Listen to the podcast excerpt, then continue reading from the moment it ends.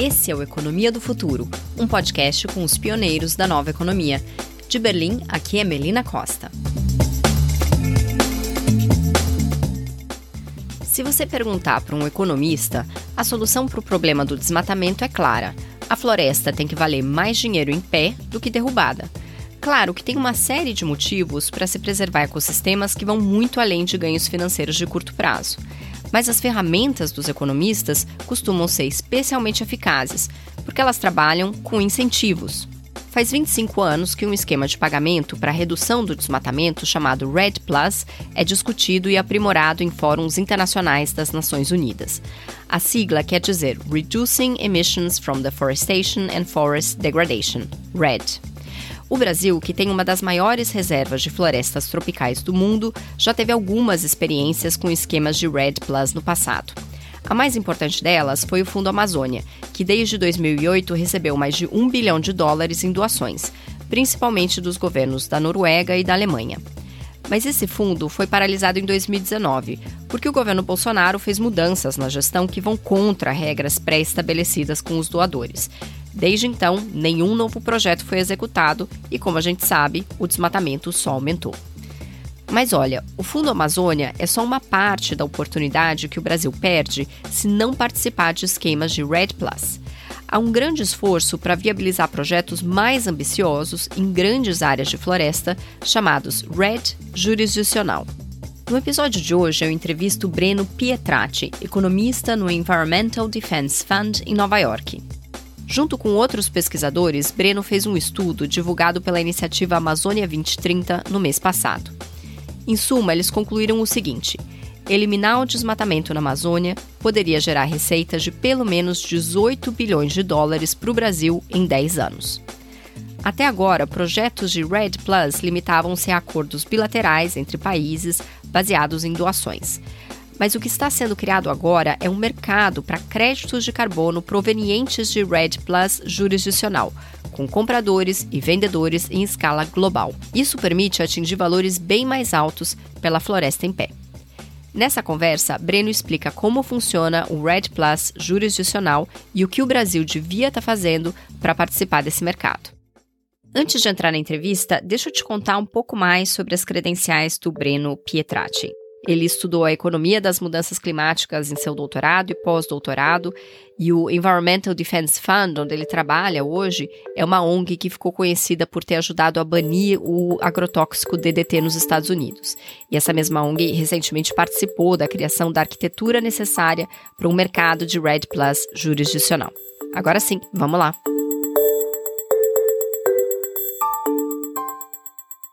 Breno, muito obrigada pela sua participação aqui no podcast. Obrigado, Melina, pelo convite. Prazer estar aqui. Primeira pergunta para contextualizar, né, a nossa conversa hoje. É, o que, que é o REDD plus? Hum.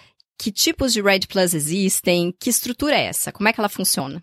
Bom, o REDD plus é, é um acrônimo para reduções de emissões provenientes do desmatamento e da degradação florestal.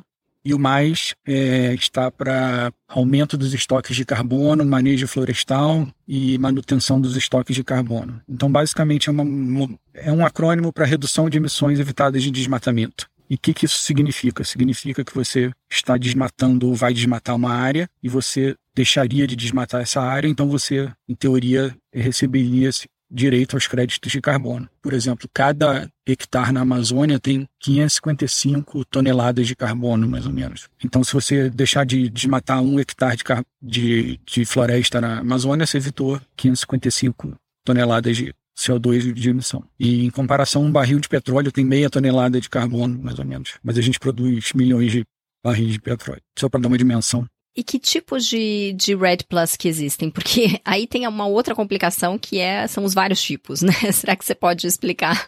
Existem os projetos de REDD, que são áreas menores, áreas pequenas, e existe o REDD jurisdicional. Quando eu me refiro à jurisdição, eu estou falando de ou de um país ou de estado. Então, o termo jurisdição, daqui para frente, a gente vai estar se referindo a país ou os estados. Isso significa que são áreas que pertencem a, a, aos estados e aos países, é isso? Isso, mas incluindo as áreas privadas também. Os projetos de REDD são normalmente em áreas menores, e aqui a gente está falando de reduzir o desmatamento. O REDD jurisdicional, a gente está falando de reduzir o desmatamento em um estado, dependente de se é em área de conservação, em territórios indígenas, em áreas privadas, e tem um motivo para isso. Esse arcabouço de REDD foi feito na COP dezenove em dois mil e treze, é, em Varsóvia, e a COP é a Conferência das Partes, né, que tem todo ano, para quem está nos ouvindo aí, Conferência das Partes que tem todo ano sobre mudanças climáticas com todos os países negociando. Qual é o problema do projeto de REDD?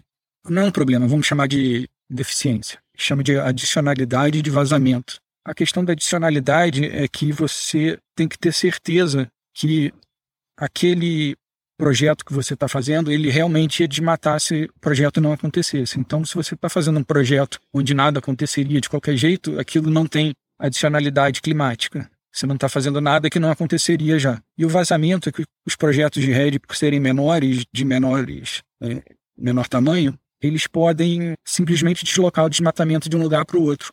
Então, eu posso fazer um projeto de REDD, alguns mil hectares, e, e desmatar. Na verdade, eu estou empurrando o desmatamento para a área do lado. A solução que foi pensada para resolver isso foi o REDD jurisdicional. Como você está tratando com um país, um estado inteiro, com certeza você tem um risco de vazamento menor, e você também tem a questão da adicionalidade é calculada de uma forma diferente. Você tem uma tendência histórica de desmatamento, e aí você tem que reduzir o desmatamento a partir dessa tendência histórica. Não é uma coisa projetada, é o desmatamento que houve no passado. Então você tem que meio que zerar o desmatamento numa região grande. Essa modalidade específica de REDD a qual você está se referindo, é, ela existe desde quando? Que eu saiba, ela começou com o Fundo Amazônia até. É, o Fundo Amazônia começou em dois mil e oito, se eu não me engano. É um sistema que é de pagamento baseado em resultado. Então, o Brasil tinha uma média histórica alta de desmatamento, e aí o Fundo Amazônia pegou entre mil novecentos e noventa e seis e dois mil e cinco a média histórica do Brasil de desmatamento como linha de base. E aí, principalmente a Noruega, pagou o Brasil por reduções de, no desmatamento. Então, reduções sobre essa linha de base de... de noventa e seis a dois mil e cinco. Então, por isso que a questão da adicionalidade, se não tivesse sido feito nada, a tendência é que o Brasil continuasse desmatando a mesma coisa. Então, a gente reduziu é, abaixo da, da média histórica. Já que você começou falando da, do Fundo Amazônia, é, só para a gente lembrar qual foi o impacto do Fundo Amazônia é, e relembrar para a gente o que aconteceu, porque o Fundo Amazônia está paralisado agora no Brasil, né? Então, se você puder contar um pouco o que, que foi atingido com o Fundo Amazônia e a situação atual. O Brasil recebeu um vírgula três bilhões de dólares. Esse pagamento de um vírgula três bilhões foi referente somente a quatro por cento do que o Brasil efetivamente reduziu de desmatamento. E esse é um fator limitador pela ausência de mercado. São países doadores, acordos bilaterais ou multilaterais. Então, os países têm também limites a quanto podem pagar os outros países. Por isso, a necessidade dos mercados funcionarem para que esse valor, esses valores aumentem. O Fundo Amazônia parou em dois mil e dezenove porque o Brasil... A, a razão técnica é que o Brasil unilateralmente decidiu mudar a estrutura de governança do fundo, extinguindo alguns comitês. E também o desmatamento vinha aumentando desde dois mil e treze, então essas são as duas razões porque o fundo foi interrompido. A, a Noruega fez um acordo também com a Indonésia, também de um bilhão de dólares, que também começou em dois mil e dez, foi interrompido em dois mil e vinte e um. E todos esses acordos eles não geravam créditos de carbono. Eles eram pagamentos baseados em resultados obtidos na redução de emissões. Então, eles não garantiam uma emissão de um crédito de carbono.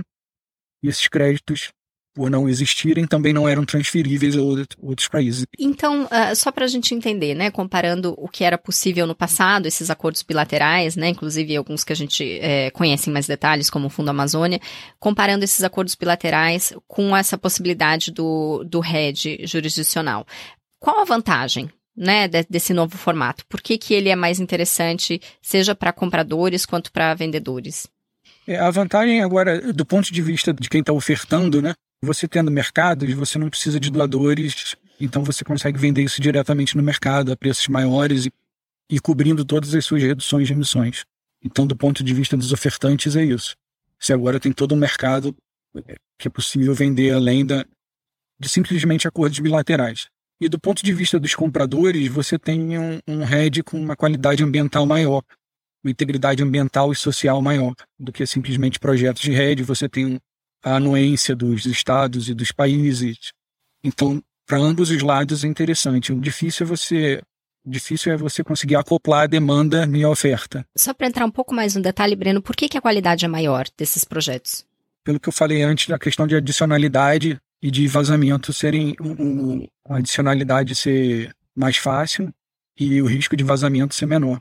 Além de serem áreas muito maiores, então eles têm uma certa vantagem sobre os projetos de REDD. Qual que é o atual contexto do REDD+ jurisdicional, né? É, hoje, quem são os maiores produtores, ou pelo menos quem tem potencial de vir a ser grandes produtores e quem são os compradores? Os maiores países com florestas são Brasil, tropicais, Brasil, a República Democrática do Congo e a Indonésia. Então esses têm o potencial de ser os maiores ofertantes em volume, né? Mas tem outros países interessados, o Equador, a Costa Rica, o Vietnã, compradores. O que tem de mais concreto no momento é o, a questão da aviação internacional, que chama Corsia, que é esquema de compensação e redução de emissões da aviação internacional. Então a aviação internacional acordou que vai ter que ter um crescimento neutro de carbono a partir de dois mil e vinte.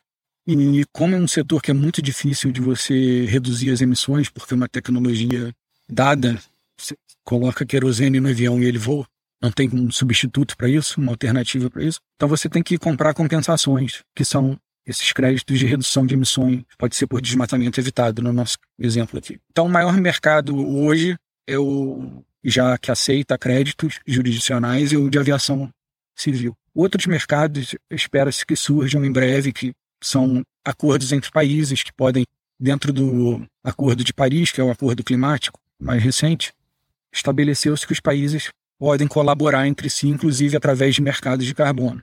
Então, espera-se que esses mercados internacionais cresçam bastante, porque os países têm metas a, ser, a serem cumpridas, e então tem países demandando créditos e países que podem ofertar crédito.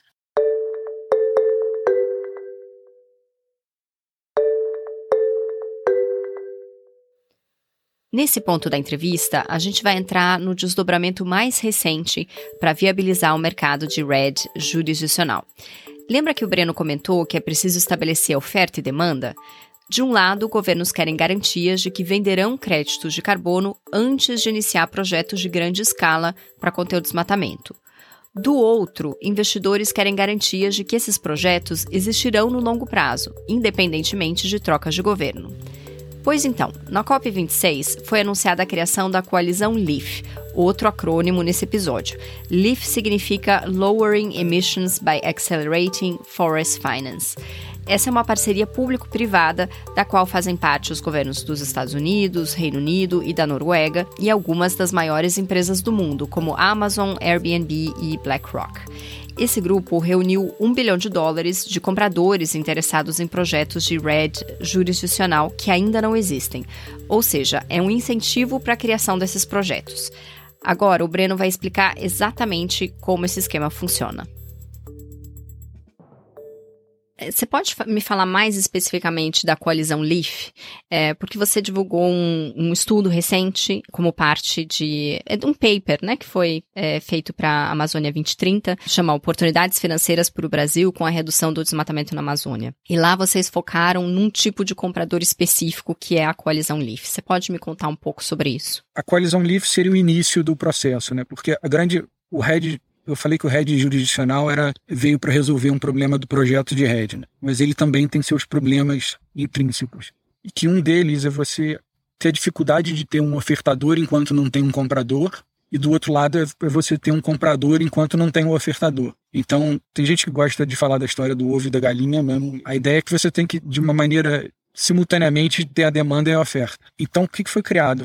Foi criada uma, uma outra organização sem fins lucrativos chamada Emergent, Emergent Forest Finance Accelerator, que é aceleradora de flore- finanças florestais, e ela é a gestora da coalizão LEAF. E qual é a ideia? Ela garante a demanda até um certo limite, no, no caso a capitalização agora é de um bilhão de dólares, então ela garante um preço mínimo para esses créditos de carbono jurisdicionais de dez dólares a tonelada. Então isso seria para iniciar esse, essa junção entre oferta e demanda, e depois de, deveriam vir os mercados de aviação civil, os mercados internacionais de carbono, com mais recursos. Além da, dessa Emergent, foi criado um padrão para certificar as reduções de emissões, chamado A R T-TREES, que é Arquitetura para Transações de REDD, o A R T, e o TREES é o Padrão de Excelência Ambiental em REDD. Estou traduzindo já do inglês para o português. Então foi criado esse padrão para poder emitir certificados de redução de emissões padrão tem uma série de regras que devem ser seguidas para verificar se um estado ou um país conseguiu reduzir efetivamente as emissões. E aí veio também a coalizão LEAF, que é a maior parceria público-privada que tem até hoje para proteger as florestas tropicais, que é a Noruega, Estados Unidos e o Reino Unido, e mais vinte empresas privadas se juntaram e colocaram um bilhão de dólares para a compra desses créditos de REDD jurisdicionais. Então, são esses três componentes, o padrão de avaliação dos créditos jurisdicionais e essa outra organização sem fins lucrativos que garante um preço mínimo, que garante a compra por dez dólares, até um certo limite de um bilhão de dólares, e a coalizão LEAF que foi estruturada. São essas três coisas que fazem funcionar tudo isso. Já há projetos no mundo, agora sem falar especificamente do Brasil, mas globalmente, já há projetos que entraram nesse esquema? Eles abriram um, uma chamada de propostas em dois mil e vinte e um e receberam diversas solicitações de países ou estados, estados do México, países, e está em avaliação agora. Agora precisa entregar a redução do desmatamento também, né? Você precisa aplicar e entregar o resultado. É, exatamente. É, na, nessa primeira convocação de projetos que você citou, Breno, que foi em dois mil e vinte e um, a coalizão recebeu várias propostas do Brasil, né, de oito estados brasileiros. Então tem lá Acre, Amapá, Amazonas, Maranhão, Mato Grosso, Pará, Roraima e Tocantins. Só que o problema é que não houve autorização ou comprometimento do governo federal com esses projetos. Por isso, nenhum contrato foi assinado. O seu estudo é, lidou exatamente com essa questão. Por isso, a minha pergunta agora para você. Quais que são as mudanças regulatórias e também políticas públicas que são necessárias para que o Brasil passe a receber esses recursos da coalizão LEAF? A primeira coisa que tem que ser feita é reduzir o desmatamento e a degradação florestal. A, a média do Brasil, nos últimos anos, está em um milhão de hectares nos últimos cinco anos, acho. A média de desmatamento por ano. E no último ano foi de um milhão e trezentos mil hectares. Então o Brasil precisa reduzir o desmatamento e a gente fez um cenário que ele reduzisse até zero até dois mil e trinta e um. Bom, esse é o primeiro e já desafiador passo. O segundo passo seria o, a União, junto com os estados da Amazônia Legal, Criar, existe um consórcio de estados de, para o desenvolvimento sustentável da Amazônia Legal. Eles precisam é, se engajar com a coalizão LEAF de uma forma mais profunda. Foi assinado um memorando de entendimento entre os estados da Amazônia Legal e a Emergent para tentar avançar na, na, na produção de créditos de redução de emissões, avançar no acordo. Bom, esse é o segundo passo. O terceiro passo é que precisa realmente da anuência escrita do governo federal para a arquitetura de transações de REDD. O quarto passo seria criar uma nova lei ou modificar alguma lei ou regulamentação existente que permita que essas reduções de emissões gerem créditos de carbono e que esses créditos sejam transferíveis para outros países. Porque, como a gente estava falando antes, no caso do Fundo Amazônia, eles não geravam crédito, os pagamentos da Noruega não geravam crédito de carbono, direitos sobre aquela redução de emissões. E a gente precisa de alguma lei ou regulamentação que estabeleça que as reduções de emissões possam gerar crédito de carbono e ainda mais que esses sejam transferíveis às outras empresas e países. E isso é trabalho do governo brasileiro, estabelecer essa, essa regulamentação para que a, a redução de emissões se transforme em crédito de carbono, que aí pode ser é, transacionado no, nesse mercado global. Isso é trabalho do governo? Isso é trabalho do governo. Eu vejo sempre por uma ótica econômica, né? Então tem, tem uma grande oportunidade posta à mesa aí, não tem porquê não buscá-la para qualquer governo. Me fala do tamanho dessa oportunidade, porque eu sei que nesse estudo vocês, obviamente, usaram algumas hipóteses, mas fizeram um cálculo do que, que isso pode apresentar pro, em, em termos de oportunidade financeira para o Brasil. Você pode é, me explicar a que número vocês chegaram e que hipóteses que estão por trás? Assim, qual que é a oportunidade para o Brasil, na sua opinião? Esse padrão de, de, que emite as certificações de, de, de rede jurisdicional, ele estabelece que você tem que reduzir as emissões a partir de uma base histórica de cinco anos. Então, o Brasil, em cinco anos, tem uma média de desmatamento de um milhão de hectares. E voltando lá em dois mil e vinte e um, foi um milhão e trezentos. Então, a partir de um milhão e trezentos, a gente tem que começar a reduzir o desmatamento ano a ano. Mas as nossas hipóteses é que zere o desmatamento em dois mil e trinta e um. Então, reduz-se de mil e trezentos até zero em dois mil e trinta e um. E isso, ao longo do tempo, vão então se gerando créditos de redução de emissões jurisdicionais do país. E esses créditos totalizam mais ou menos dois bilhões de toneladas de carbono. E, para pôr em comparação, para não jogar um número aí, né? O Brasil emite um vírgula cinco bilhão de toneladas de carbono por ano. Então a gente teria que reduzir o equivalente a mais de um ano de emissões do Brasil. Só que nesse padrão você tem que colocar um percentual de lado pra, exatamente para você se proteger contra possíveis vazamentos ou reversões nas reduções. Então você coloca tipo num banco uma poupança de créditos para você se proteger contra possíveis eventos negativos. É uma espécie de uma margem de erro, né? Porque pode ser que, uma, pode ser que parte da, daquela floresta se perca por algum motivo, pode inclusive ser acidental ou está fora do controle. Né? Exatamente. Pode ser que num ano você não consiga evitar o desmatamento tanto, e aí você subtrai dessa, dessa margem de erro, dessa poupança. Exatamente isso. Aí, no final das contas, sobra um bilhão e oitocentos milhões de toneladas de carbono. Aí você pensa num preço de, de dez dólares por tonelada e dá conta que a gente chegou a de dezoito vírgula dois bilhões de dólares, que no câmbio atual dão cem bilhões de reais, mais ou menos. Em um período é, de quanto tempo? De dez anos, até dois mil e trinta e um.